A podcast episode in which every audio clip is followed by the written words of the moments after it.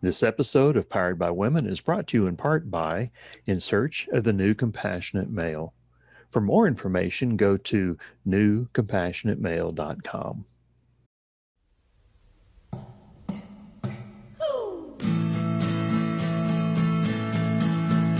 You've heard of steam powered, horse powered, and gas powered. Rev your engine. There's solar powered, man powered, and the old electric. But get this, even though Dennis is directing this, this show is solely lunar powered by women. Welcome to Powered by Women. My name is Diane Cullen. I'm your host for this show. And, you know, we're in the infancy stage here. And I just have to say that these taping days, I love these taping days. When we tape an episode, my energy is so up. I have curiosity just firing on all cylinders because, you know, I get to have conversations with very empowered women. And what that means to me is, you know, an empowered woman just takes whatever hand she's dealt, and you know, it, it could be a great hand. Hey, this is great. It could be, you know, okay, there's some good and there's some bad, or you know, oh, horrible hand. But regardless of the hand, uh, an empowered woman just takes it and does something with it.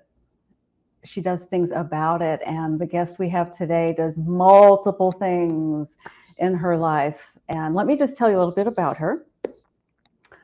She is a playwright and a drainage engineer. I love saying that, so I'm just going to say it again. She is a playwright and a drainage engineer, and you would think, like, like I thought, those two things don't go together. And I know we will have opportunity for guests to talk about how those things actually are very similar. She is an actor, she's a director, she's a poet. She has won many awards, has received many accolades for her work. And as a Puerto Rican playwright, as she says, she balances relatable themes with underrepresented characters and voices. I love that. And I knew she was going to be a perfect guest for the show. And I went to her website, and the first thing I saw, what seems to be her motto, is telling stories that need to be told. So let's bring our guest on, the incredibly talented Gretchen Suarez Pena. Hi. Hello, Gretchen. Thank you for having me. What an introduction, my goodness. it's all true. It's all true. what an honor to to have this opportunity to to talk with you. And you know, before I start with with my first question to get the dialogue going, I, I do want to thank Rory Penlin.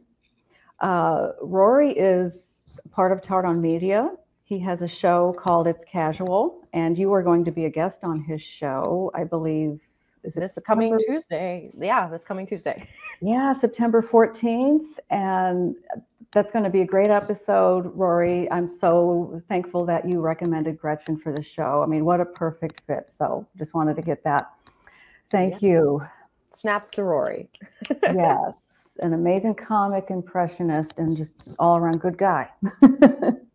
Absolutely. So, okay, I, I want to go back to telling stories that that need to be told, and I am so curious as to when that passion started for you.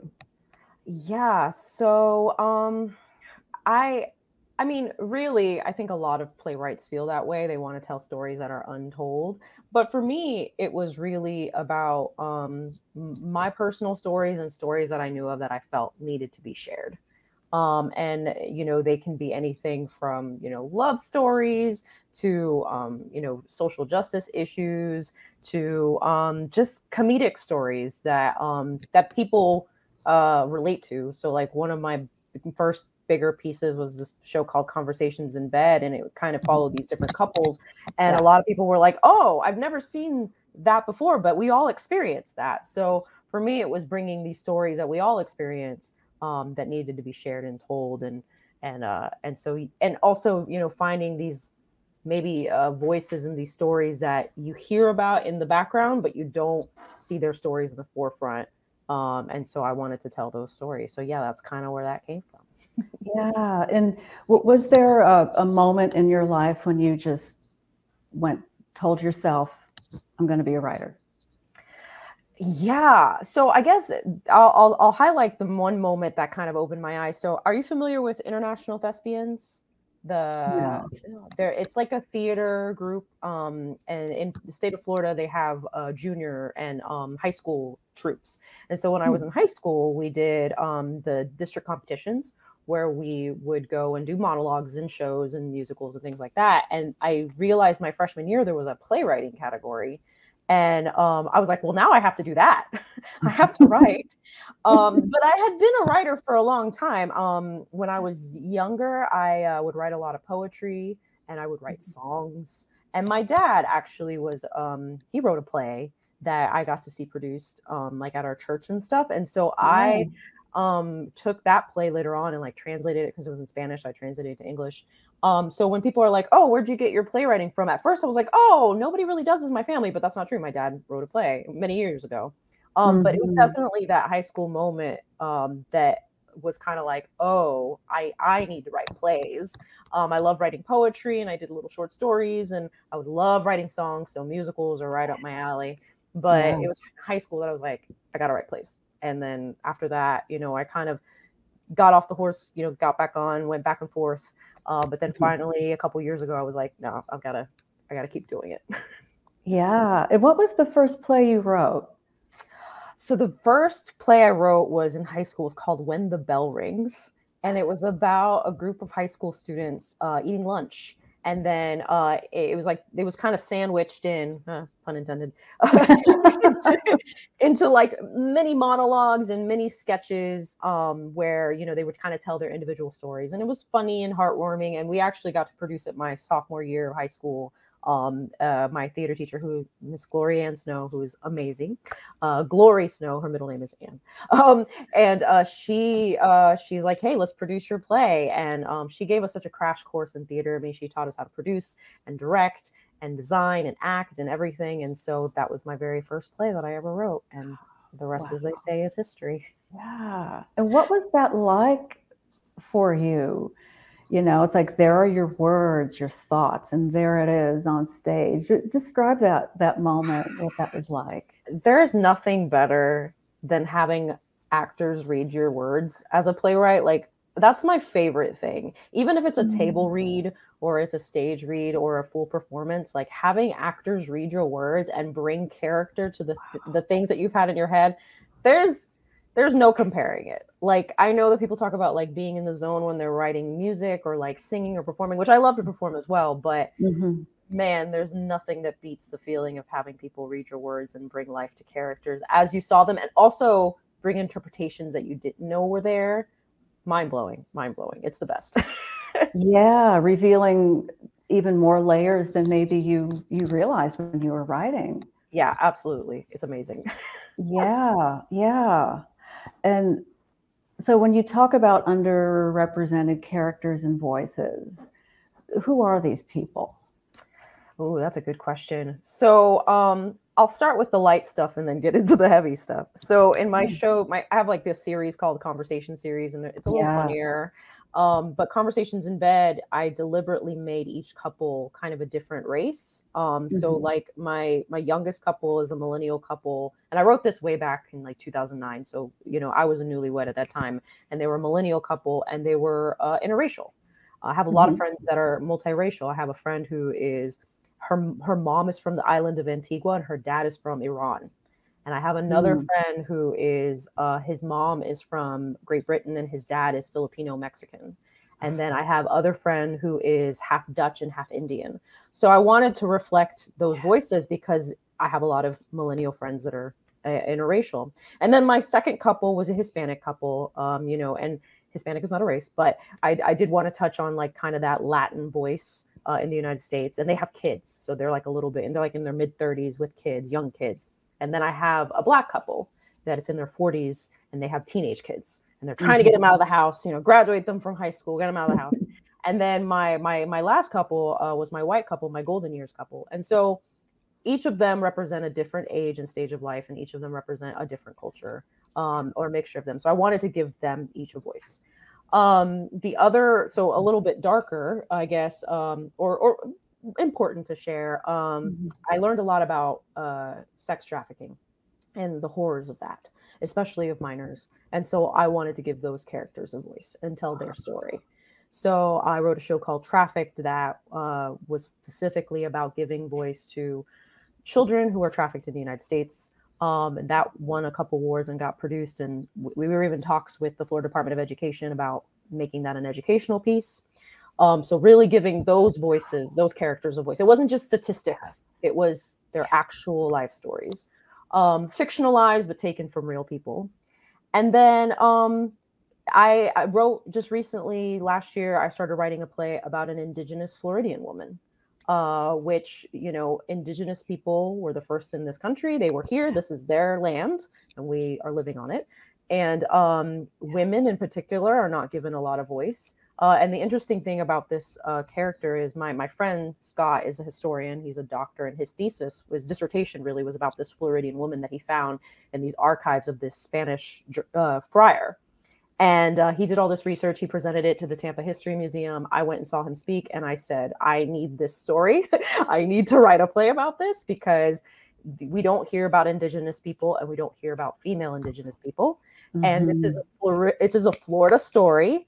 So being, you know, raised here in Florida, I was like, we got to tell this story. So, so yeah, mm-hmm. those are all different people that you don't hear about that I wanted to share their story um, and who have important, powerful things to say. Um, and then and then I do silly things like um, I mean, I mean balance, right? yeah, I do some funny things. Like you know, I write um, with with with people of you know with people of color in mind. Um, I write with with everybody in mind. I have you know all kinds of, of races and people in my in my shows. I, I also wrote a musical uh, that has a steampunk aesthetic. Yes. Which, yeah. which can be kind of for anybody. Um, it's very melancholy, it's very dark. Uh, and then I wrote uh, a musical about sugar babies, which, you know, some people were kind of confused. They're like, wait, you wrote a show about trafficking and now you're writing about sugar babies. But that's kind of like a trope, you know, it's kind of like people make fun of it. And so I kind of wanted to give them a voice and a heart because these are real people that have real concerns and real lives and kind of mm-hmm. share their mm-hmm. story through a musical. It, it, starts out light and funny and then kind of gets serious and you kind of see like yeah. the heart of the show. Like these people have real wants and needs and and and and it's not all terrible, but it is important to not just either sensationalize these people or put them down. These are real people with real concerns, right. valid, valid life choices. So um, I try not to judge my characters. I try to let them speak, and I try to bring conflict into my plays that show both sides mm-hmm. of the mm-hmm. story. People who agree, mm-hmm. people who disagree, and I try not to judge them for their choices. I try to just show them, you know, show the choices and the decisions that they've made. So yeah right. yeah you know I, I i hear your passion so much as as you're talking about you know what you've written and and why and you know I, i'm a therapist by profession so you know the way that my brain thinks is okay w- was there a moment in your life when you felt like you weren't heard or you, know it's like that, that extra kind of personal layer that really fuels that passion. I'm wondering if you'd be yeah. Oh is that the question? Yeah. Um yeah. So um i am verbose and loud and uh and that may be a trope and a stereotype that i lean into as a puerto rican woman. But um but yeah as a young person you know my family was really good about listening to me. I think they mm. never shut me up. My parents were always very good about listening to me and my sister. And, you know, whereas other people may have been talking over us, my mom or my dad would always redirect them and be like, no, she's right here. You can talk to her. So, you know, they never, they never treated us like children should be seen and not heard. They always listened to us. So I was very grateful for that. And I think because of that, I always felt like I could speak um, because my parents were so good about that. But when I came into the real world, realized that because I am a female and because I am, you know, Hispanic, which, you know, has its his his the ebbs and flows in society um of acceptance um i was i was shocked to find out that people weren't going to listen to me like i had been listened to. Uh so going into late high school college career um i was kind of shocked to find how i really had to speak up uh for myself and and always put myself in a position where i was never desperate but that I could leave the situation if I needed to. And I say that specifically because there are things that sometimes there are places in my career where I realized that I wasn't, I had kind of stayed my welcome, like they, I wasn't going to be listened to, and so I needed Mhm. to leave and and do things on my own. And and and for that, I am grateful because I feel like I never put myself in a, either a financial or a precarious situation where I had to stay in a situation that wasn't benefiting me or my family. Yeah. So You didn't so yeah so yeah so definitely Yeah. i've been in situations where i felt like my voice wasn't heard and so i felt like writing is definitely the way also sometimes when you speak it's hard to sometimes bring out all of your feelings and thoughts in a coherent way so Right, writing yeah. right yeah writing has become a way to organize my thoughts and present them in a way so that they can be heard and expressed and so so Mhm. yeah so that kind of all goes in together of yeah for sure i've definitely felt like i haven't been heard and so i want Yeah. i want to express myself hmm And, and finding a way that that it works and and and like you said, then then your thoughts, your words are are heard. Mhm. Yeah. I and you know, I kind of want to you had something in your uh I believe it was the a personal statement that you had emailed me Mhm. and where you regard poetry as your first language and um, you know with what you're saying with writing I, I really relate to because i also write songs and I, I consider music to be my first language and i kind of kid with people sometimes but it's true i had to learn how to talk you know yeah I- we sing before we learn how to talk yeah, yeah.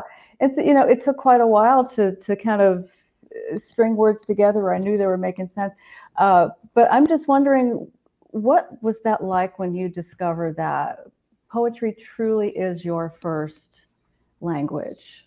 yeah and i probably i probably should double that with uh lyrics poetry and Mhm. lyrics are my first language because they really came in hand in hand and Oh, especially yeah especially when poetry becomes you know rhythmic and rhyming you know sometimes they lend themselves really well to music so i was probably in third or fourth grade like actually when i was in you talk about singing when i was about seven years old my dad heard me singing in my room and he he rushes out and gets my mom and goes listen to her and then from that my dad was like trying to get me to sing like in front of church and like all these things and in chorus at school and stuff like that so i have my dad to thank for that but but, but when I was like in third and fourth grade, I started writing songs and poems. And i even, no lie, I even have them still. I have a giant notebook of stuff that I wrote from like fourth grade until like high school of just poems. And some of them are terrible. And some of them, and some of them Yeah, I look back and I'm be. like, wow, like that actually makes a lot of sense as to who I've become today, as to the things that I was writing.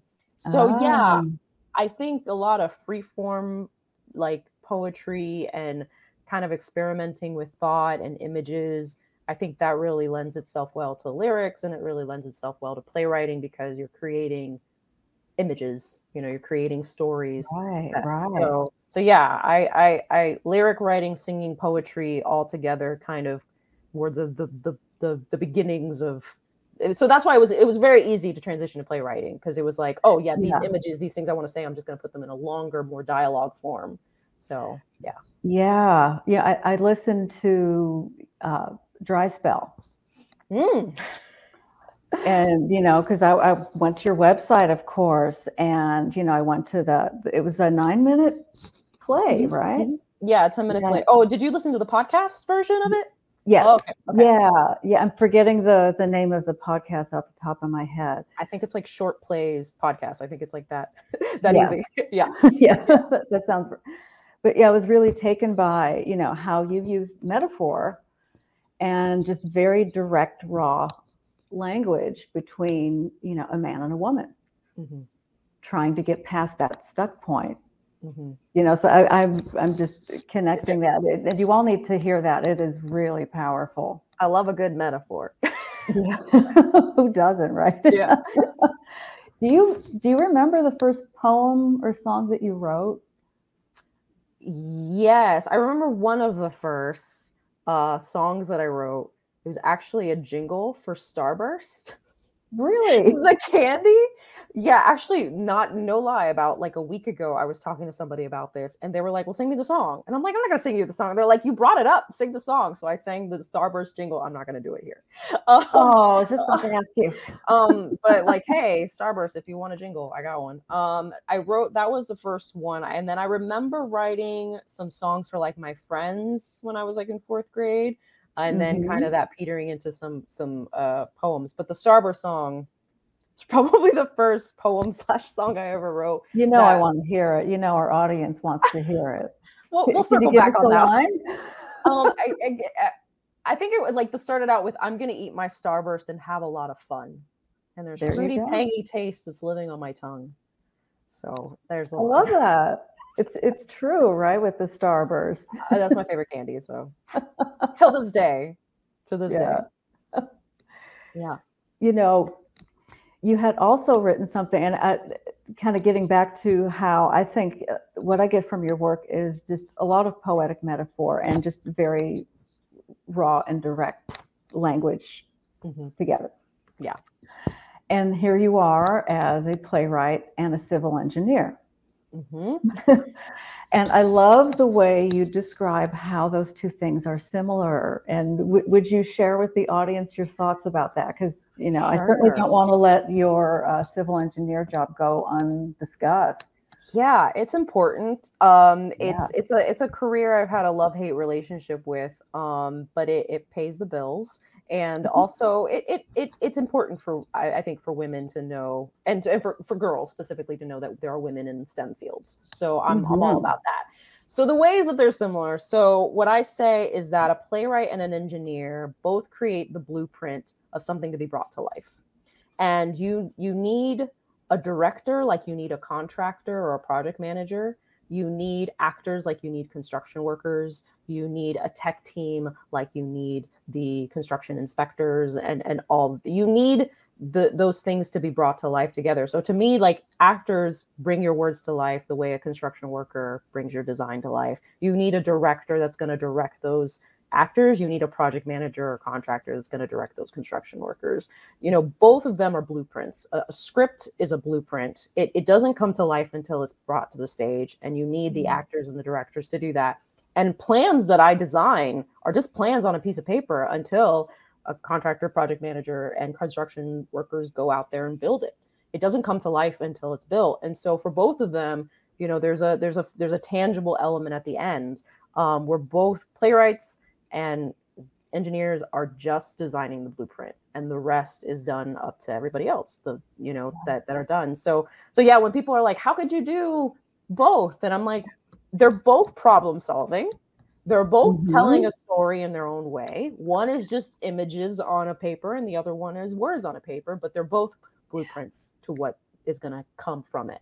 You can't have Yeah. a show um, I mean, I guess you can have a show without a playwright. You can have, you know, improv or devised theater, but when you're looking at a script or like an actual like like a performance piece that has a, you know, uh, um, I guess that has been made by a playwright, you have a script, and then yeah, you can go out there and build a ditch, but are you sure it's going to go in the right direction? You know, you have to have an engineer that's going to design it and sign and seal it and say this Yeah. is how the design is meant to be.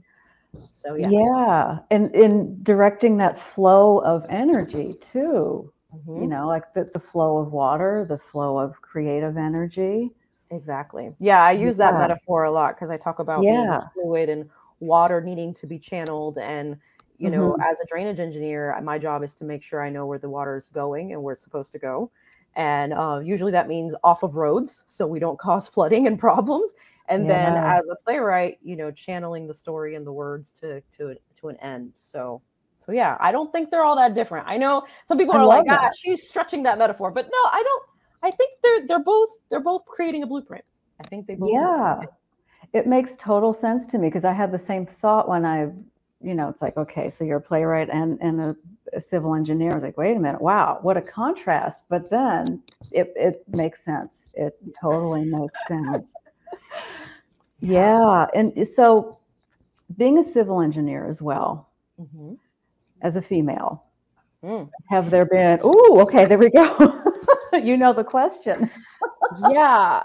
You what know, I? I say that again. What have you come across in terms of challenges, obstacles?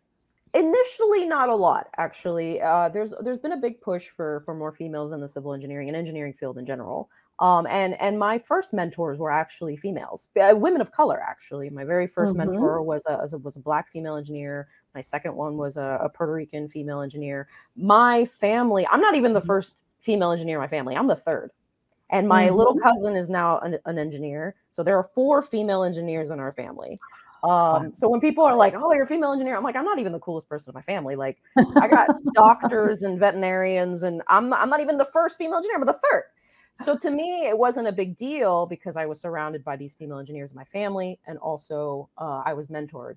It wasn't until I was older, uh, I actually uh, started kind of like I wouldn't call it my first. It was like my second, like big girl job, like out of college. Like I had Mhm. one job uh, that was a little bit of a challenge because I was in charge of a lot of men. I was in a maintenance department in a in a in a municipal uh, job, and I but I won them over most of them, um, and they Mhm. and they kind of took to me, and I I- you know I, I I was there to learn from them, and so earn their respect.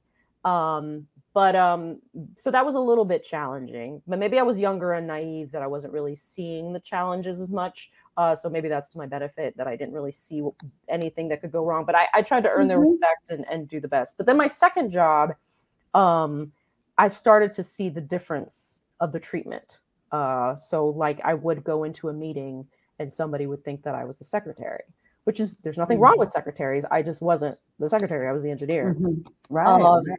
or I go and then later on, you know, when I go into meetings, and I also have, I don't know about anymore, but I used to look very young, um, being in my mid twenties, and now I'm in my mid thirties, and people are like, you know, I, I think I look more my age. We'll see, but um, but You, I, you are young.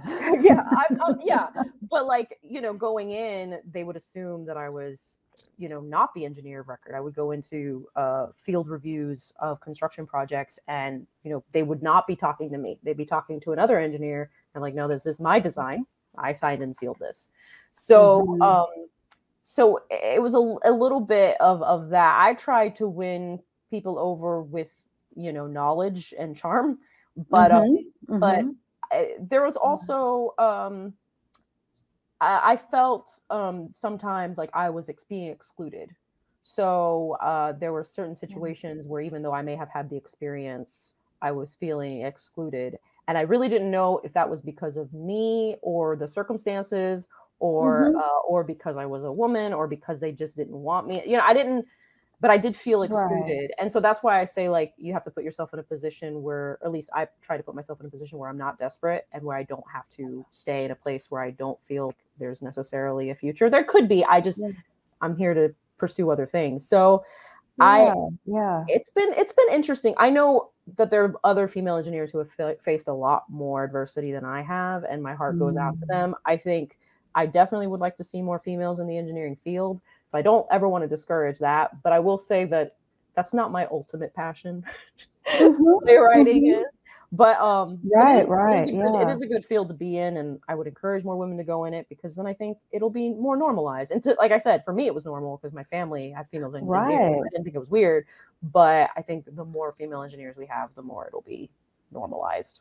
It won't be weird. Yeah. And, you know, I think maybe in, in general terms for the, the women that are listening or, or watching, you know, what would be a piece of advice? You know, so you find yourself in a situation, maybe you're not being um, included or heard. What, what's a piece of advice that you could give us all? But how do you- Uh, okay. I'll, I'll give a piece of advice that I wish I would have given myself. I, it's important to speak up for yourself. I, I would never not do that. So always speak up for yourself in, in the in the most coherent, in, intelligent, charming way that you can. I, I say charm because I think that sometimes charisma goes a long way. Um, but I would say, for me, I think there were times where I needed to take a step back and I needed to analyze the situation and look it over and say, okay, what's going on here and how do I need to address it? Because I think a lot of times I would jump in and assume something and it wasn't necessarily the case, or it would put people on the defensive. And so I I think they're the best things to do is to uh, of course express yourself, but definitely uh, take a step back, analyze the situation, and then move forward after reviewing the information. Don't be don't be too speedy because sometimes if you jump the gun, uh, things may end up worse. But that's my own personal experience. I'm sure other people have other ways of dealing with it, but I tend to think that if Mhm. you look at things a little bit more with a bird's eye view, you get a better Yeah. idea of what's going on. Yeah, and kind of take a couple deep breaths, reset the system, and and go back with fresh eyes. You know, that's yeah. And sleeping on a decision is never a bad. Go to sleep, totally wake up the next morning. I remember I made a decision one time and I came back with a lot of peace. And then the next day I was challenged under the, that decision and I had a lot of like anxiety about it. And I remember my husband saying, You had a lot of peace about this yesterday. Why don't you sleep on it and see how you feel in the morning? And I slept on it. And the next day I said, You know what? I think that's true. I had a lot of peace about the initial decision I made. I'm going to stick with it. Yeah, there's so much to be said for that, you know, because we're we're bombarded with texts and messages and you know, just a lot of stuff coming at us and we don't have to respond right away. Exactly. Just because you can doesn't mean you should. Right, exactly. I, I, I love that. Yeah, I'm I'm starting to I'm starting to learn that. Yeah, and I do that sometimes with with my playwriting as well. i if I if I don't like Mhm. a scene or if I don't like something or I'm thinking about cutting something, I just put it away and sleep on it and come back to it. Yes, yeah, I do that with songs. Yeah, there yeah, you go. that they will sit there for a while if they're not ready to be birthed. You know. Yeah. So I, I have I have a final question. Okay. And um, I am wondering because you're so prolific, Oh, thanks. and yeah, and is there is there a piece of work that you feel really represents your authentic voice, where you really feel like, okay, th- this is me, this is me on paper, this is me on the stage. Yeah. Um, I think my initial thought to that is um Melina, my steampunk Mhm. musical, um, which would probably shock people. Um, but that is the show that I've poured the most blood, sweat, and tears to, uh, te- like Mhm. tears for, and also the Mhm. show that is probably never gonna be done. um, Really? eh, because it's constantly changing and also i feel that uh the the and this might sound a little melancholy it is a dark show but i also feel that because it doesn't hit the chord with a lot of people like some people love it and some people really don't care for it and i think that's a reflection i think of me because i'm not everyone's cup of tea but i'm someone's cup of tea. And i'm going to be a flavorful cup to those Mhm. people. And so um so that show embodies a lot of me. And i think that a lot of the word usage and the way that i write my songs and the way that i speak in that show even though it's a maybe a higher language and maybe tends to be more victorian that um that is a lot of me in that show now because it's very poetic as well so that's Mhm. poetry um and kind of shakespearean in a way but the other inverse answer to that is um I don't think I've written that show yet. That is wholly myself, and I don't know that I'll ever will. I, I started to Mhm. this year write a play that's called "With a Torch of Seven Virtues," which is about seven Ooh. women who are all part of one woman. And I put a lot. I put it's very auto. It's better. It's very autobiographical uh, to a fault, which is probably why I'll never submit it to anything because it's too too true to form. Um, Mhm. So it's a little more of a real, just tongue in cheek, on the nose reflection of who I am. Um, but also, yeah, as I'm discovering more things, I'll probably it'll probably come out in the future at some point of uh, this this is the show that's really me. At this Yeah. point, I'd say Melina, but in reality, it probably hasn't been written yet. Mm-hmm, mm-hmm. And you know, I hear such like self-acceptance. I love what you said. It's like I may not be everybody's cup of tea, but I'm somebody's cup of tea. Very flavorful. They're gonna remember that cup. They're gonna remember that cup of tea. Some people don't like it. I'm not their flavor. That's fine. To each their own. And that's the thing is like when people talk about plays and musicals and stuff, I'm like, people have different tastes. People like different things. Not every show is for Mhm. everyone. So yeah.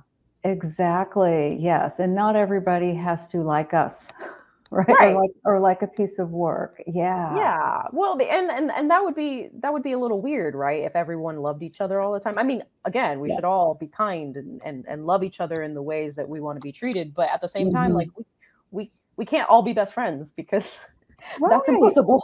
It's impossible. We're all too different. And so, you know, no qualms. If you don't like what I do or who I am, that's fine. You know, you you do you, I do me. As long as we're respectful, that's fine. And you're going to find the thing that you like and I'm going to find the thing that I like and that's life. That's variety. That's diversity. That's why we have it. It's beautiful Yes. because everybody can enjoy what they enjoy.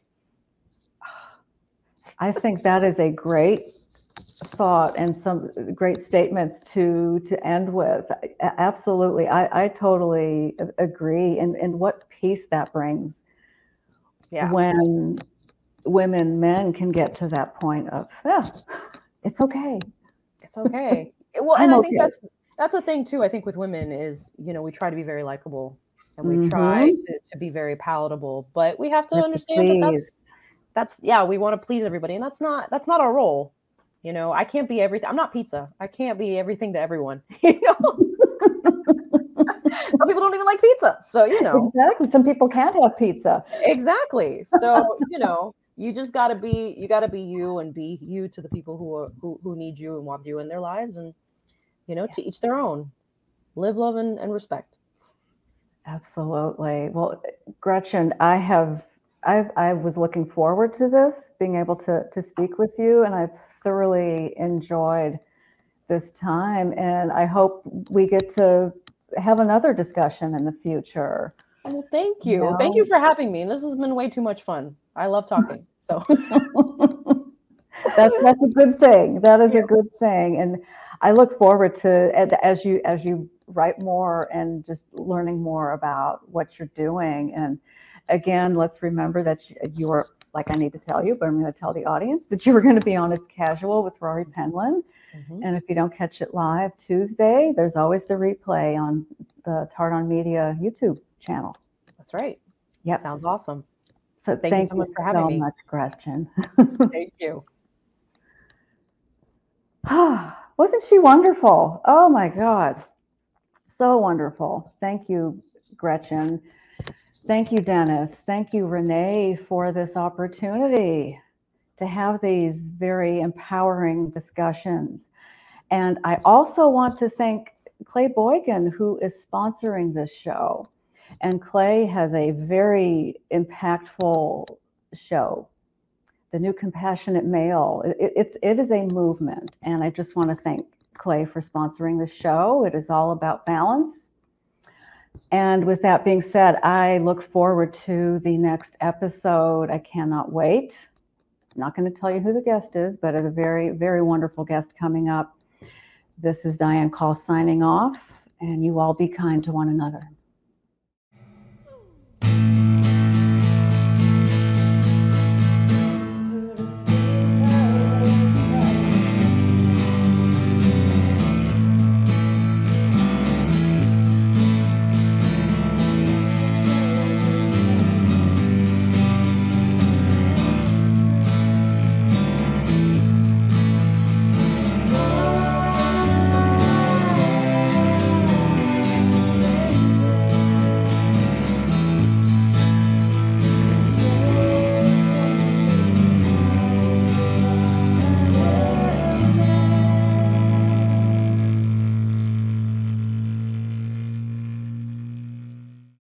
This episode of Powered by Women has been brought to you in part by In Search of the New Compassionate Male.